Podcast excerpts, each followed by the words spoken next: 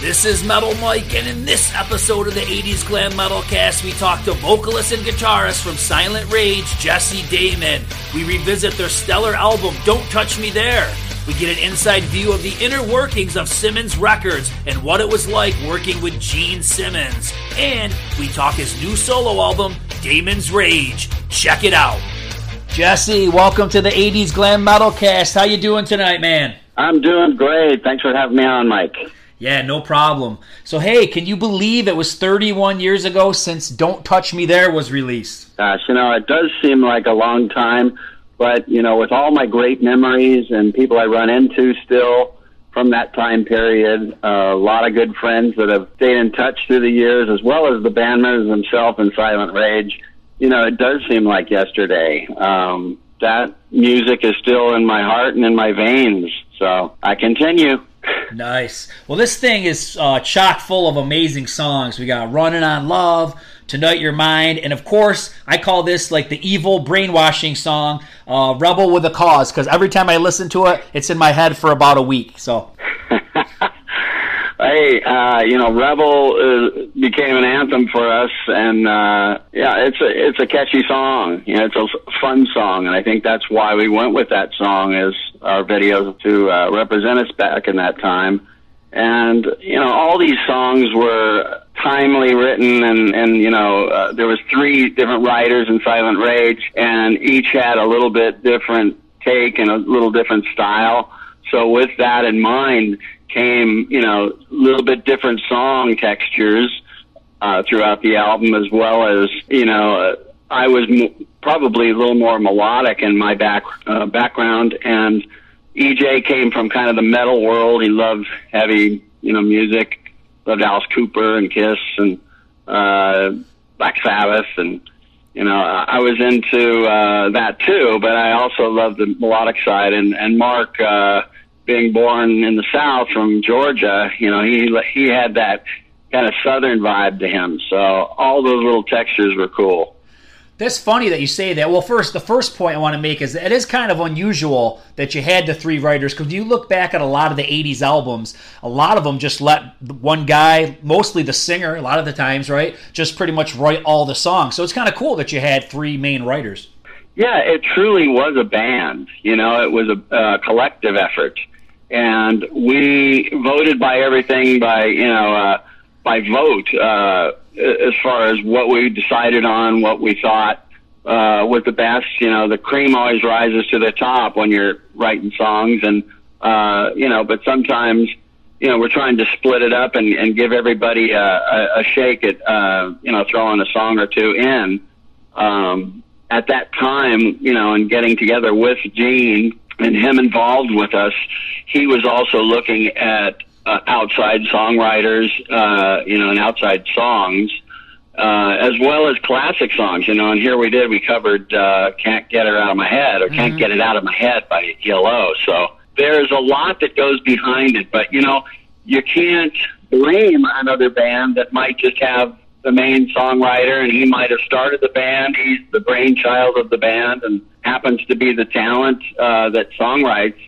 So I know there's a lot of bands that, you know, went on to successful careers like that. But for us, it was the collective effort, which uh, made it to be more of a gang and a group. You know, we, we really loved it. And, uh, it held us together strong. It's funny that you mentioned the different uh, influences from the members because like I said where I hear the 80s metal I also can hear almost like elements of 38 special and Boston kind of creeping in who brought in those kind of elements well I loved uh, Boston of course uh, that that was that kind of melodic style uh, you know I had a little bit higher uh, tenor voice than the other two guys. But uh, and and so with that, uh, I, I love singers like Lou Gramm and yep. uh, you know of course Steve Perry. But I like uh, you know balls ass singers too.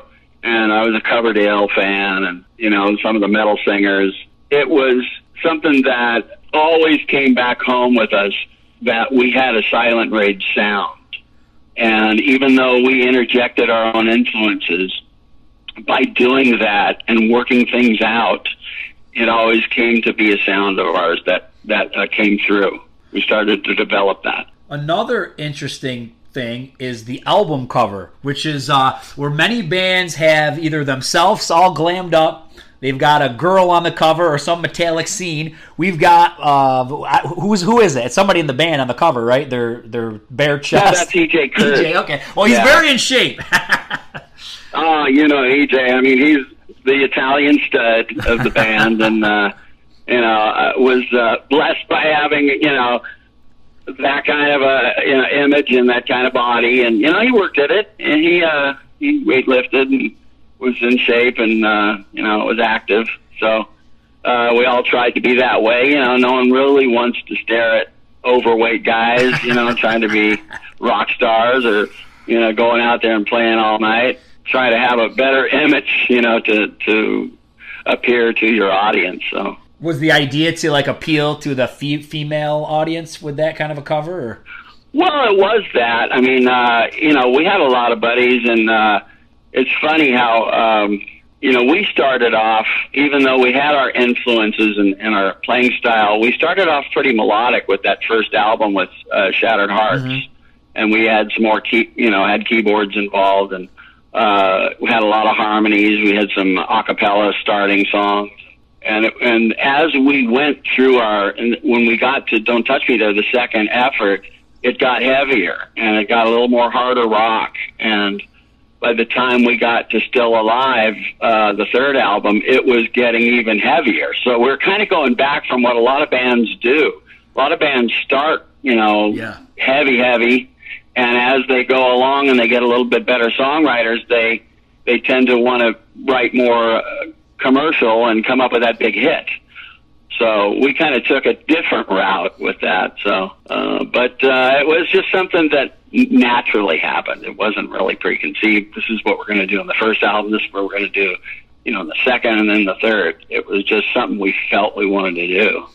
Now, Rebel was on Shattered Hearts, and then it made its way on to Don't Touch Me There. Was the belief that that was a strong song that didn't get a fair shake, maybe the first time around, or I think uh, you know that was a song and a catalyst for Gene to really, you know, want to sign us and be involved with us. Uh, I think he felt strong about that song. It was in his uh, mind, it was a anthemic type song for the band, and so he thought, you know, why not make a couple changes and make it, you know, stand out on its own on this album, even though it's the same song and it's not too different, but it is a stronger version. So in a way, uh, you know, we took his uh, advice and we made a few changes, and we we actually started with the chorus instead of starting with the verse like we did in Shattered Hearts.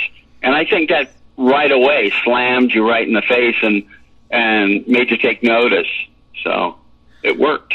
So let's talk about Mr. Simmons. What was it like working with Gene and being on the Simmons Records uh, label? Well, it was at first, you know, a little apprehensive, not really knowing what to expect. You know, we all were Kiss fans, of course, Nice. and uh, you know, to have somebody step into your life and actually. Uh, there was a couple first phone calls that got him involved. He talked with EJ Curse because EJ was doing a lot of our business. So anybody who we referred to to get a hold of the band, they would call EJ. And so Gene called EJ.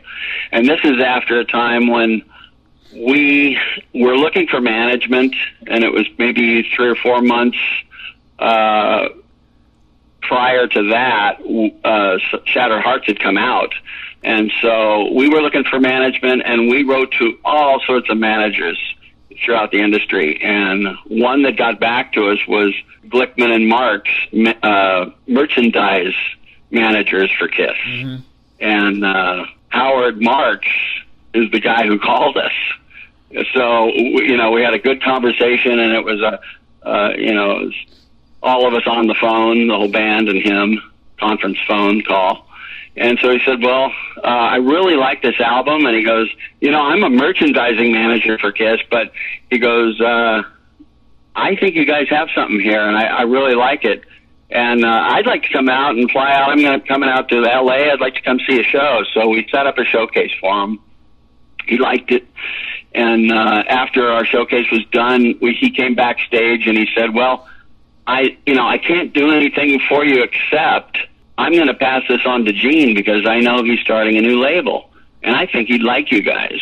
So we said, well, that's great. We really appreciate it, but you know, and after some small talk, and he, he t- you know, talked a little bit about his workings with Kiss, but and you know, it gave us hope, but we weren't sure what was going to happen from that, and we figured, you know, maybe a few days from there, we were talking and saying to each other, well, we'll see if anything comes up. We won't hold our breath, but you know, it was it, it's those kind of efforts that you know make you strive to to go from you know really go for it. So, uh, and what happened from that was about three months later, Gene called EJ.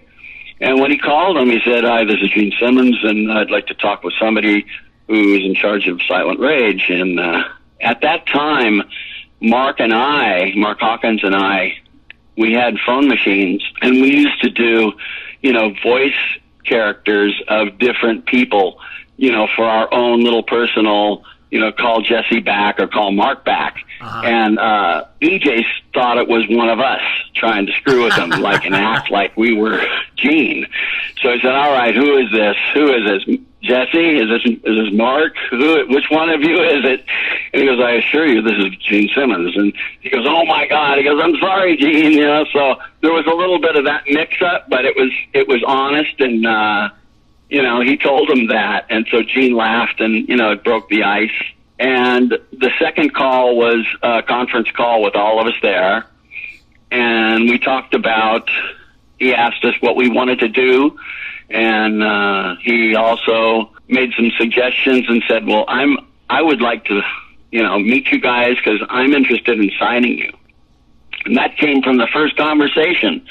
So we were on cloud nine, and uh, we ended up going to his house and sitting, you know, out in his backyard by his pool, uh, beautiful house in Beverly Hills, and so. Stating all this, yeah, it is a little intimidating, you know, driving up into Bel Air or into uh, you know Beverly Hills, and you go up the long driveway and you go up to his house, and you, you know we finally meet. But after sitting with him for a while, he really was a good guy, and he has a way of telling stories, t- telling jokes, and making you feel good. You know, he he had that way about him. And so, besides talking a lot of things over, um, we kind of agreed after that first meeting, you know, we would love to work with you. We want to sign. And, and he said, yeah. Okay. So, uh, the next few months was working that out, but also him calling us and making suggestions. And we were trying to sort out an album and sort out what we might need. And he wanted to hear any other songs we had that were demoed up. And so we got to work, you know, writing and it was uh, one of the biggest kicks in our butt in our life. so he was pretty involved. Uh, he'd even produce some of the songs, right? He didn't produce the whole album, but he produced some of the songs, right? Yeah. What happened was we we carried on and uh, we brought Paul Sabu uh, onto the team, and Paul was producing it, and we got about the seventh or eighth song into it, and there was a disagreement between Paul and, and Gene and and Paul and Gene kind of had a strong opinion about wanting to do a certain direction and try something and Paul said just I just don't agree with it. You know I don't think we should do that. And he says well would you mind if I stepped in and you know and uh, and took the helm and tried a few things with the guys and Paul said no no go ahead you know and so in that respect Paul was you know cool about it and I know that the main bulk of those songs, you know, came about by Paul Sabu. Mm-hmm. Uh, he gave us our sound, and you know, that's another story. But uh, you know, we felt confident and got a lot of confidence before we even met Gene through Paul. You know, and through uh, doing the whole Shattered Hearts album, and also doing a lot of demos in the studio with him. So, but uh, when we got to I think there was about three or four songs that uh, Gene got involved in, and uh, I Want to Feel It, which was an outside song uh, written by Joe Lynn Turner, Bob Held, and Al Greenwood.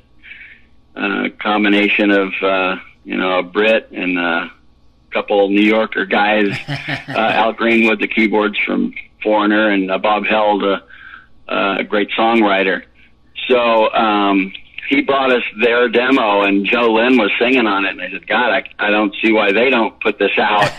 but I'm glad you got a hold of it because I really like it. So I, you know, I kind of copped his vibe on it. It's you know my take, but it's it's uh, I sang it close to the way Joe sang it, and uh, I think it really turned out good. That's a great song. Um, yeah, and you know for some reason uh, Gene loved that song too, and he actually uh, helped us with some backups on that, so his voice is on there too.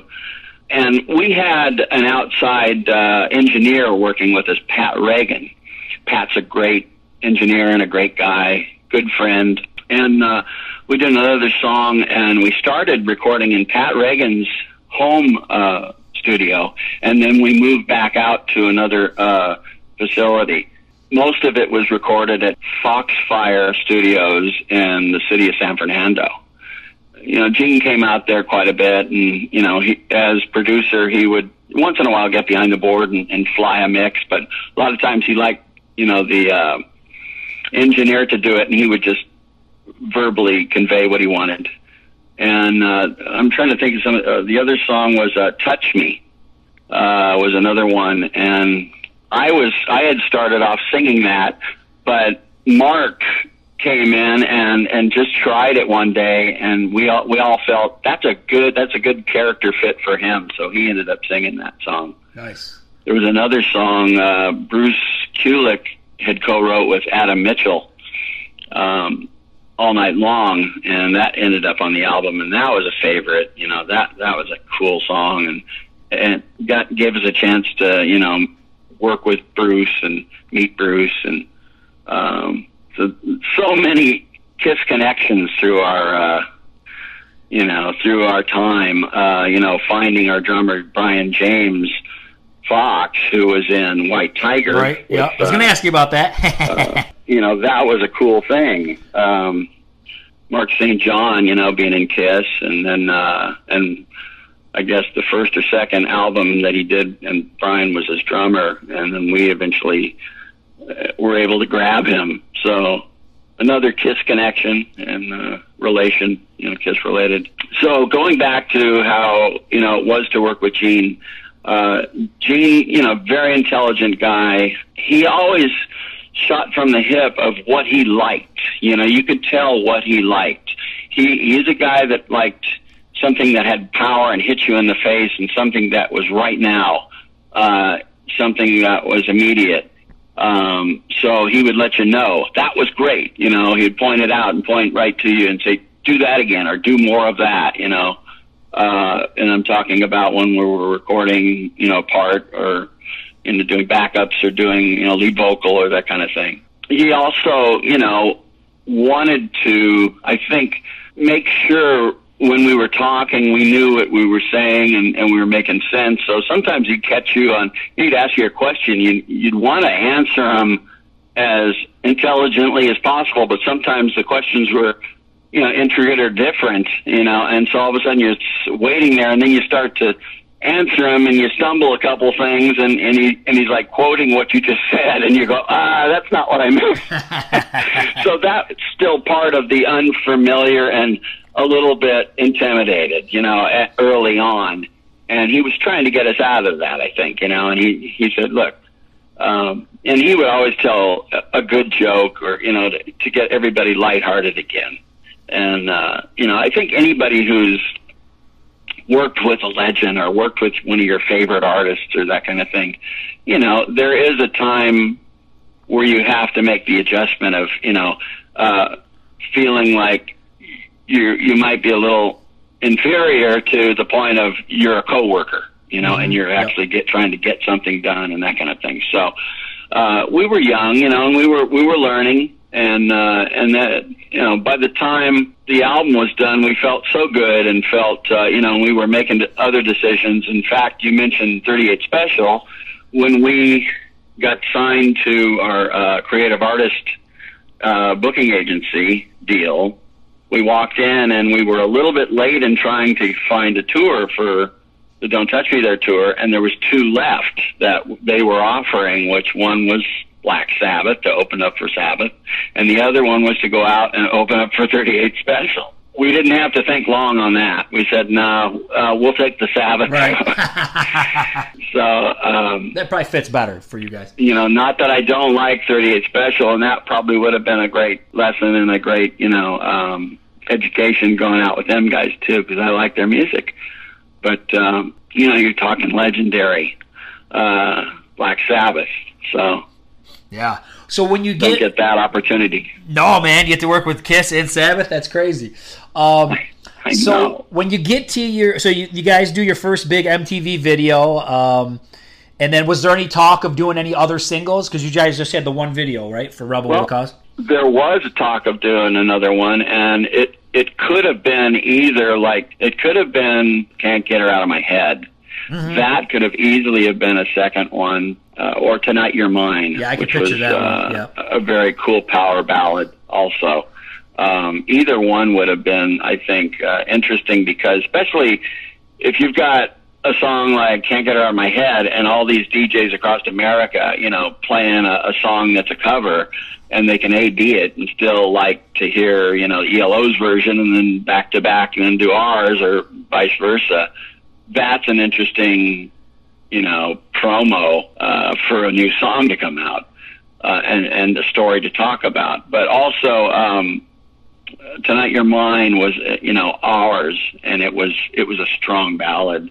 But we had a lot of ballads on that. Were the funds not there to do it, or what? What happened? Because a lot of bands, you know, Well- certain labels had about. Sometimes they had three videos. You know, they started off with the fast track, then the power ballad. You know what I mean? Well, one thing happened was the RCA had a shakeup within uh, the inner workings of, you know, the the president and the vice president and some of the underling A and R, and who came in as a new person to set things straight and and to see what what they were going to keep on the roster and uh, you know when you you know with Gene Simmons we we went to his house as far as Simmons Records. We didn't go to an office. He didn't own a you know a state of the art building facility. You know with everything there. We went and you know it was it was a lot more personal, uh, personable.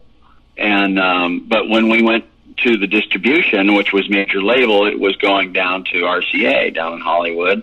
And of course, when we flew to uh, New York, we went and met everybody there on the in the uh, East Coast side. When you're having that major label distribution involved, you know, you, there's a lot of it's like a spider web out through the nation. You know how many people you touch, and when you go out on, on the road, they have representatives everywhere you play, and they come to your shows, and, and that's what happened with us. So uh, when they went and had that shakeup and lost some people, they started to look at numbers for sales, and you know they just thought they weren't going to hang on to the deal with Gene with uh, with uh, RCA being the distribution for his label. We didn't hit a home run, and we didn't get that chance to do a second single.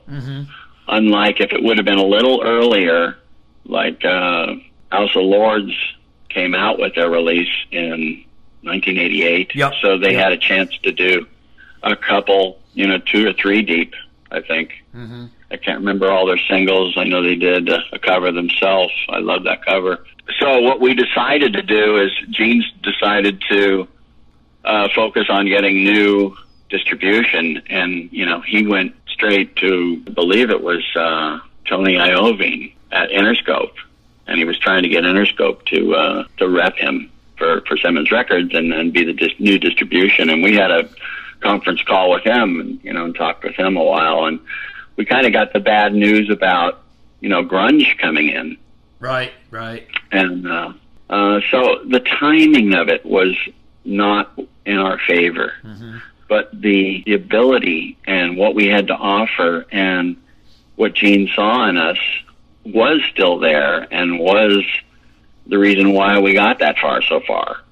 So um, he thought, uh, "I'm gonna tr- let's try and do a new album, and let's get a new, you know, I'm still trying to get a new uh, distribution, and I'm going to put you back in the studio, and we're going to, you know, make this one even bigger."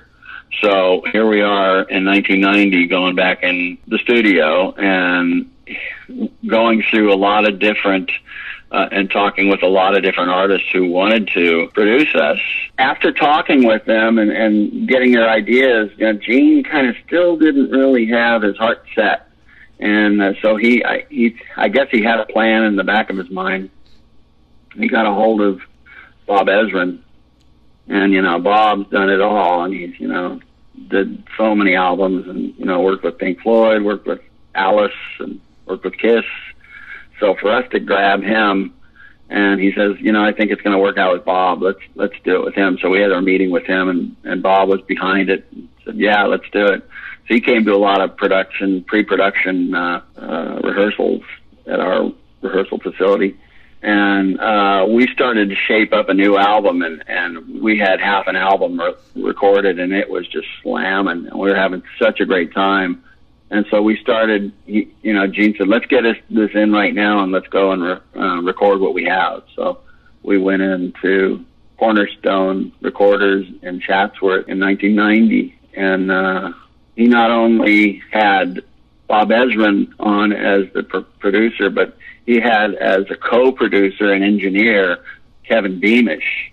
And Kevin was, you know, a red hot, you know, did, uh, you know, REO Speedwagon and Y&T and, you know, so here we got a couple hot producers and we really felt good about the second album. You know, at the same time, like I said about timing, there was, I think, possibly a little bit of a struggle and a little bit of push for Gene to get back into, you know, thinking about Kiss, and mm-hmm. uh, you know, Paul was probably tugging and pulling, saying, you know, I know what you're trying to do here with that, but I need you, and you know, Kiss needs to move on. So um, it, it made it more difficult for Gene to focus on both careers. Eventually, that it died, and uh, and I guess he did not get, you know, the uh, with, with the way of the industry and and uh, grunge coming in and we kind of missed our envelope or window of time, um, we sat on those songs for a while. You know, what came from that was, you know, getting to know Gene and doing a lot of things for him. We started to uh, work with him and demoing songs for him that he was writing for Kiss for the next album, which was going to be Revenge. Right. And uh, from that, he also started to ask, you know, he asked me, would you be interested in co-writing? And I said, yeah, absolutely. So I started going over there and we wrote, you know, a couple songs and we ended up writing about six songs, uh, throughout the course of a year or two, you know, and I landed one on Revenge, which was Thou Shalt Not. So, killer tune, um, man. Killer. That's an, other opportunities that happened down the road from being involved with that. Nice. Now, a couple questions. So, if you know, hindsight's twenty twenty. If you could go back in time and let's say it was Simmons Records on the table or Atlantic Records, would you still do the Simmons route, or would you have tried with a different label? Well, it's hard to say that. Uh, it's hard to just jump in and say uh, I knew nobody from Atlantic, sure. or any other I knew that label. was a yeah. strong label. Yeah it would really depend on you know talking with the other person who is offering a deal and and getting the vibe because you really have to go with a gut instinct. Uh, you believe in yourself and you you want to hold close to the vest what you have to. That's all you have. That's your ammunition, which is your your band identity and the songs and you know, we worked hard up until that point, you know, to get to where we were, you know, schlep, schlepping through all of the, uh, the heyday of the Sunset Strip in Hollywood and then, you know, branching out and playing regionally and, and just really going after it and doing a lot of, la- um, VIP showcases for labels. We did a lot of that before we met Gene, you know, and, and trying to, you know, get, get there on our own. But, uh, we kept at it and you know we kind of got in through a back door. Like i said you know when you're making your decisions it's a gut instinct and you know we we would talk amongst the band and no one person made the decision. We all had to come up with the decision together. And so um you know i think my only regret is that we didn't try to get signed a little earlier than 87 for our first album. Mm-hmm. if we would have had the first album out by 85 or 6 we might have been able to make and squeak in and got you know a little further along. Might have uh, gotten to the second single or third single of a "Don't Touch Me There" album if that came out in '87 or '88. Sure. And uh, and just would have catapulted us further. So yeah, and the only reason I asked that, unfortunate. yeah, the only reason I asked that, and, and because what a lot of people I talk to, they'll say these kind of situations where, "Whoa, man, if we would have did this, then we would have," you know, and you, you never really know. So I guess what I'm getting at is, in your opinion, no regrets. It was the right move, but it was just bad timing. Is that is that the final answer? Yes. Okay, all right, cool. Oh That's all I'm yeah, trying to that, that's definitely the final answer. Yeah. okay. Yeah, I, I think you know in our hearts we made the right decisions, but um, you know, like I said, with the pulse of the industry changing to grunge, you know, they it was a different thing. So, but as you know, right now.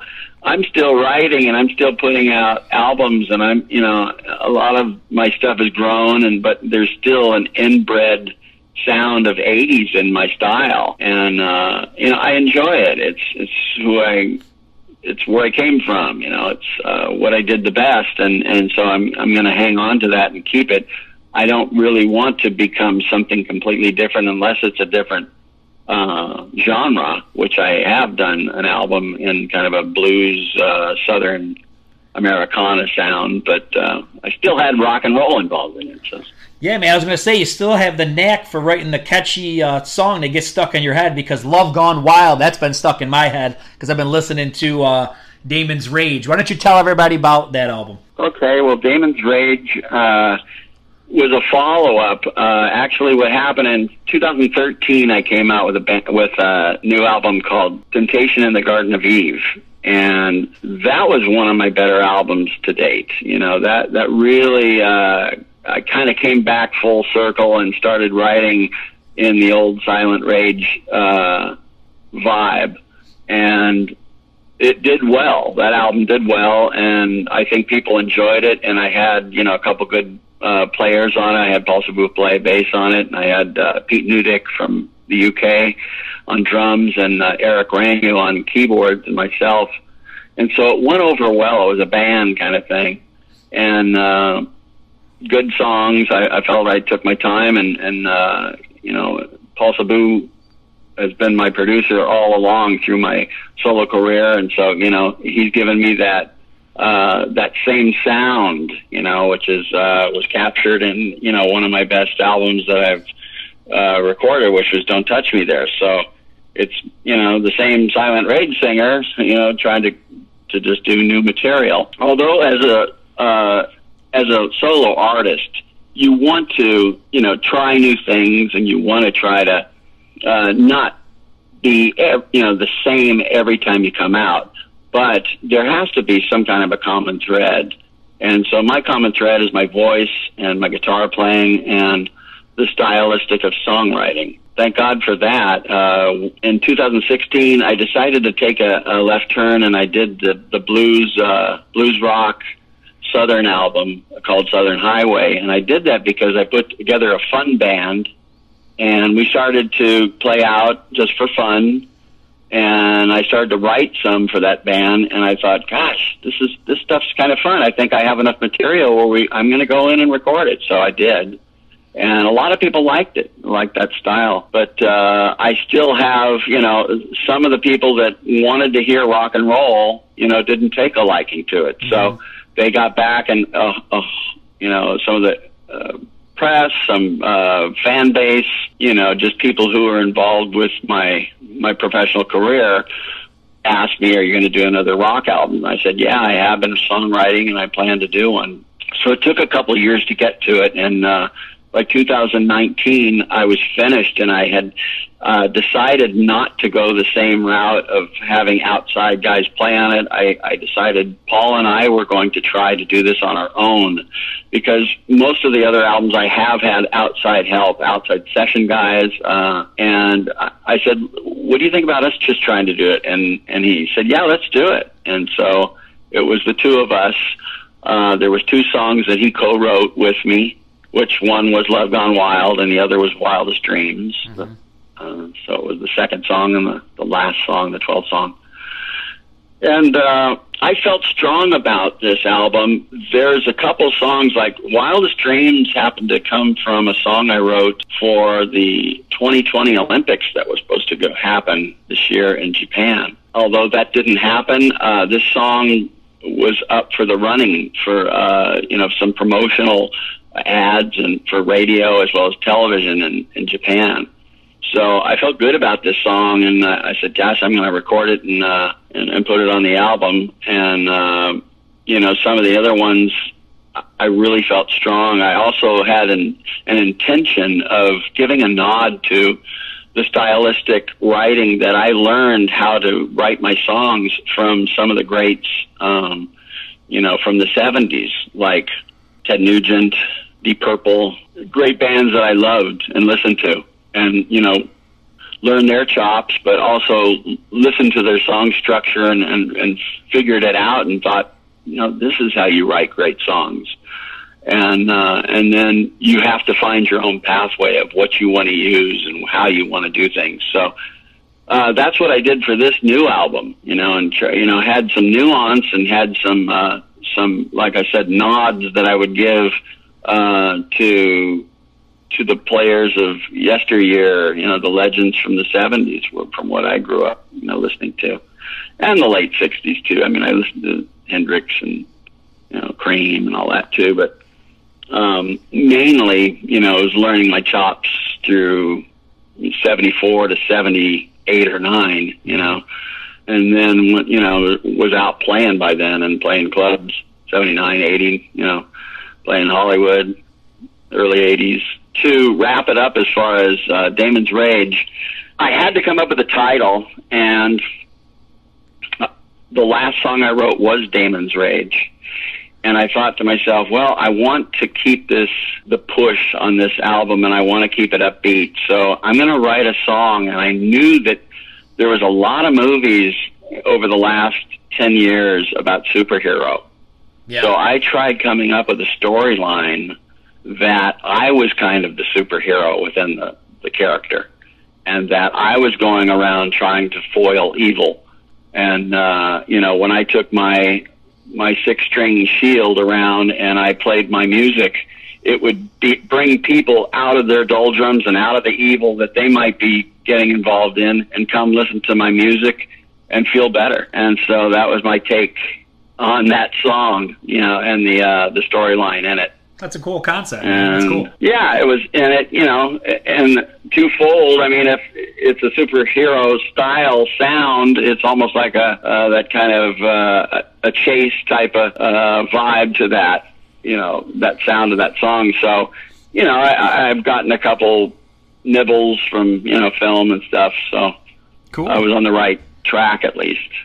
And uh, and then other people have asked me, you know, does it have anything to do with you know Silent Rage and and you know Damon's Rage? Is this your version? Of, oh yeah. well, in a, in a way, it is, you know, but uh, uh, that's just kind of without saying, you know. Uh, uh, I wasn't trying to be a Silent Rage too, and I'm calling it Damon's Rage. It just happens to be that that title was a strong title for that song. Happens to be my take on it. So it's Damon's Rage. So speaking of Silent Rage, you, you think you guys will ever do anything again? I'm hoping to. You know, I uh, I'm always pushing. I'm if I'm a, a catalyst for you know that band, it's it's to continue on and to you know I I've already got songs that I've started writing, you know, for a follow up or for uh, any new material what we might decide to do is is come out and just uh, you know do one song at a time, maybe even do some single releases, coincide with maybe a, a tour or with a uh, some uh, you know a handful of festivals. Mm-hmm. Uh, we've been offered some, but then you know I was just about to you know take on some festivals and and then get us back, get Silent Rage back out for a few too. You know when the pandemic hit, so yeah. try and get back on track with that, but I have been in contact with the guys and told them my feelings, and I have done some sessions of writing with uh, Mark Hawkins. I haven't wrote with EJ yet, but uh, we'll just have to see. I'm hoping you know we can do something, and if and if we do it. Um, I think it would be great. Well, what do you want to say to your fans uh, in closing? I'd like to say thank you so much for you know the loyalty and for being involved and you know getting a hold of me and telling me your stories and letting me know, you know, what my music has has been and uh, how you felt about my music and how it changed, you know, some of your lives. And I'm so happy that that was the case. Um, I think for an artist, that's that's the greatest compliment is you know for people to call you or people to email or let you know their story and why why or how your songs move them. So uh, if I you know I continue to you know carry on and I want to be able to you know come out with new songs and new CDs and and just keep it going. Awesome. Thank man. you. Well, that was a great interview with Jesse. There's a lot more cool interviews on the way, so please subscribe. Rock on!